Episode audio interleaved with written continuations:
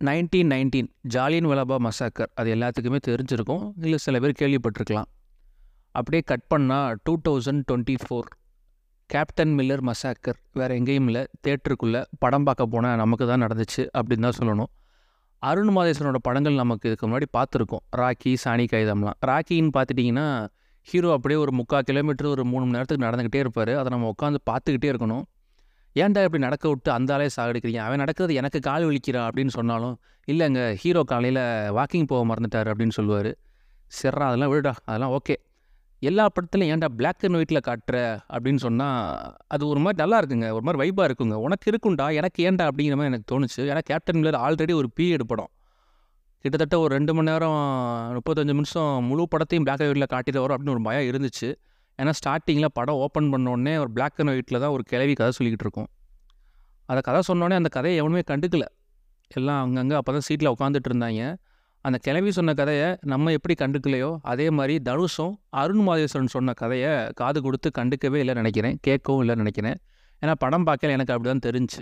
சரி படத்தோட ஸ்டோரி என்ன அப்படின்னா தனுஷை உயிரோடவோ பிணமாகவோ பிடித்து கொடுத்தால் பத்தாயிரம் ரூபாய் தலைக்கு அப்படின்னு சொல்கிற மாதிரி ஒரு போஸ்டரோட வருது. ஸோ எதுக்குள்ள இந்த தனுஷை தேடுறாங்க அப்படின்னு பார்த்தா அதுக்கு ஒரு ஃப்ளாஷ்பேக் இந்த படத்தில் நீங்கள் ஒன்று கவனிச்சிங்க அப்படின்னா யாரையாச்சும் ரொம்ப நேரம் க்ளோஸ்அப் ஷாட் வைக்கிறாங்கன்னா ரன் ஓடிடுங்க ஃப்ளாஷ்பேக் சொல்ல போகிறாங்க அப்படின்னு அர்த்தம். அந்த மாதிரி ஒரு ஃப்ளாஷ்பேக் ஸ்டார்ட் ஆகுது. தனுஷோட ஊர் வந்து பார்த்திங்கன்னா ஒரு அரசரோட காலகட்டத்தில் அதாவது சுதந்திர போராட்டத்துக்கு முன்னாடி தான் இந்த கதைக்களம் நடக்குது. ஸோ அரசர் கீழே தான் இவங்கெல்லாம் இருக்காங்க. இவங்க தாழ்த்தப்பட்ட மக்கள் அப்படின்னு சொல்லி அரசர் வந்து இவங்களை கோயிலுக்குள்ளேயும் கோயில் கருவறைக்குள்ளேயும் விடுறது கிடையாது. அது ஒரு ஒரு தீண்டாமை மாதிரி நடந்துக்கிட்டு இருக்காங்க. ஸோ வெள்ளைக்காரனும் ஏற்ற மாதிரி நம்மளை அடித்து ஆண்டுக்கிட்டு இருக்கான். ஸோ தனுஷுக்கு இவங்க அரசரு கீழே வேலை பார்க்கறதுக்கு நம்ம வெள்ளைக்காரன் கூடயே நம்ம பட்டாளத்தில் போய் சேர்ந்துடலாம். அவன் நம்மளை நல்லா மதிக்கிறான். கோட் சூட்டு பூட்ஸ்லாம் கொடுக்குறான். இவன் காலில் செருப்பு கூட போட மாட்டேங்கிறான் போட விட மாட்டேங்கிறான்னு சொல்லிட்டு அங்கே போய் சேர்ந்துடுறாரு வெள்ளைக்காரன் கூட போய் சேர்ந்து.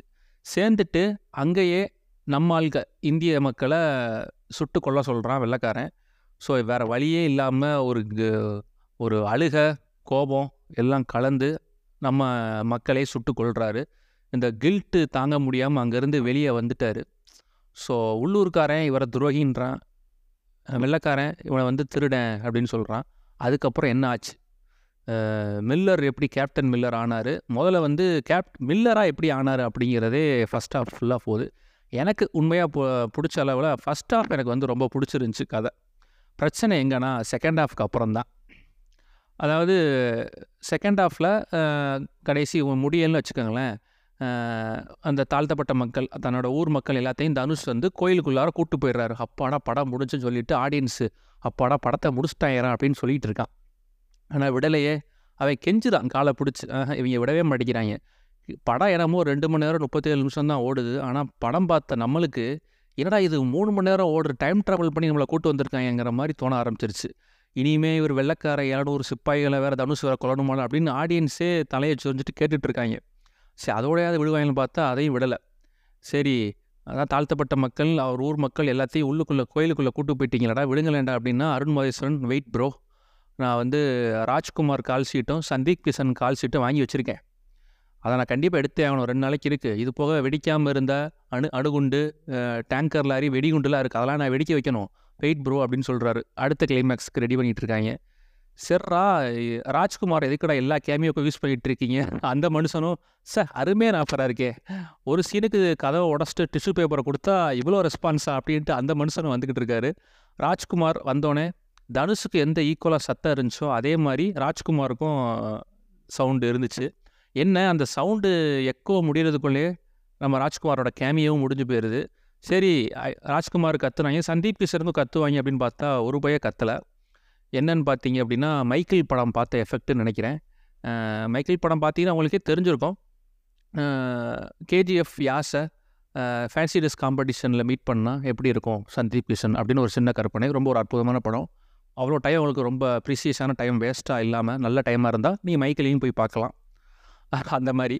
ஸோ இருந்துச்சு. சரி இவங்கெல்லாம் கொண்டு வந்துட்டோம். இதில் நடுவில் பிரியங்கா மோகன் எதுக்குடா அப்படின்னு கேட்குற மாதிரி நம்ம எப்படி படம் பார்த்தோன்னே நம்மளும் இங்கே வந்து மாட்டிக்கிட்டோண்டா அப்படின்னு முடிச்சுக்கிட்டு அதே மாதிரி பிரியங்கா மோகனும் ஏன்டா இவைய கூட வந்து மாட்டணும் அப்படிங்கிற மாதிரி. இது சொன்னே எனக்கு ஒரு டெம்ப்ளேட் ஞாபகம் வருது. இப்போது இந்த சிவாஜி டெம்ப்ளேட்டில் கடைசி ரஜினி சொல்லுவார்ல டாக்டர் நான் சில லூசு குதிரிக்கிட்ட மாட்டிக்கிட்டேன். அப்படின்னு அது மாதிரி பிரியங்கா மகனும் நம்மளோட சேர்ந்து மாட்டிக்கிட்டாங்களோன்னு தோணுச்சு. அதை மாதிரி தான் படம் பார்க்கையில எனக்கு பிரச்சனாக தோணுச்சு. அருண் மோதேஸ்வரன் படம்னாலே அப்பப்போ இந்த சப்ளாட் சப்டைட்டிலும் சப் டைட்டிலும் வரும். இந்த படத்துலையும் டைட்டில் வருச்சு. அவளுக்காக அவன் சாக வேண்டும். அந்த டைட்டில்லாம் என்னமோ நமக்கே சொல்கிற மாதிரி இருந்துச்சு. படம் பார்க்க நமக்கே சொல்கிற மாதிரி எனக்கு இருந்துச்சு. ஏன்டா இப்படி லீவ் வச்சுருக்கீங்க? அப்படிங்கிற மாதிரி ஒன்று படத்துக்கு மிகப்பெரிய ஆறுதல் வந்து ஜிவியோட பேக்ரவுண்ட் மியூசிக் படம் கொஞ்சம் நல்லா இருக்கிறதுக்கு ஃபஸ்ட் ஹாஃபில் நல்லா இருக்கிறதுக்கு காரணம் வந்து படத்தோட எடிட்டர் நாகூரான். ஒரு மாதிரி நான் லீனியரில் கட் பண்ணி ஃபஸ்ட் ஆஃப் வரைக்கும் தேத்தி கொண்டு போயிட்டாரு.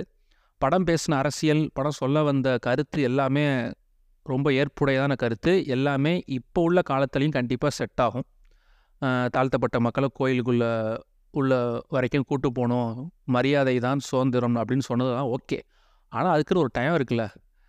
படம் ரெண்டு மணி நேரம் முப்பத்தேழு நிமிஷம் ஓடுது. அது கரெக்ட் டைம் தான். பட் ஆனால் படம் ஏதோ ரொம்ப நேரம் ஓண்ட மாதிரி ஒரு ஃபீலு ஸோ வந்து எனக்கு தெரிஞ்சு நம்ம புது இந்த படத்தில் வடச்சனை மாதிரி அன்புவின் எழுச்சி மாதிரி கடைசி கிளைமேக்ஸில் வெள்ளக்காரனை கொள்றதை ஒரு எழுச்சியாக காட்டியிருக்கலாமோ அதோட முடிச்சிருக்கலாமோ அப்படின்னு நான் சொல்ல வரேன்.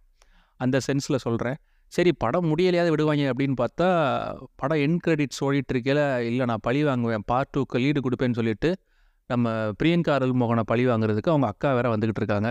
எம்மா போதும்மா. தயவு செஞ்சு உங்கள் பழி வாங்கும் படலத்தை நிப்பாட்டுங்க. நூற்றி எழுபத்தஞ்சு ரூபா கொடுத்து வந்திருக்கேன். இன்னும் கூட நூற்றி எழுபத்தஞ்சு ரூபா தாரேன். தயவு செஞ்சு கேப்டன் மில்லர் டூ நிறைய எட்டு வந்துடாதீங்க. அப்படின்னு சொல்லிட்டு ஓடிடலாம் போல தோணுச்சு. படம் பார்த்தா நான் எக்ஸ்பீரியன்ஸை சொல்லிட்டேன். படம் பார்த்துட்டு உங்களுக்கு எப்படி இருக்குன்னு சொல்லுங்கள் அடுத்து ஒரு நல்ல ரிவ்யூ சந்திக்கிறேன். Tata bye bye see you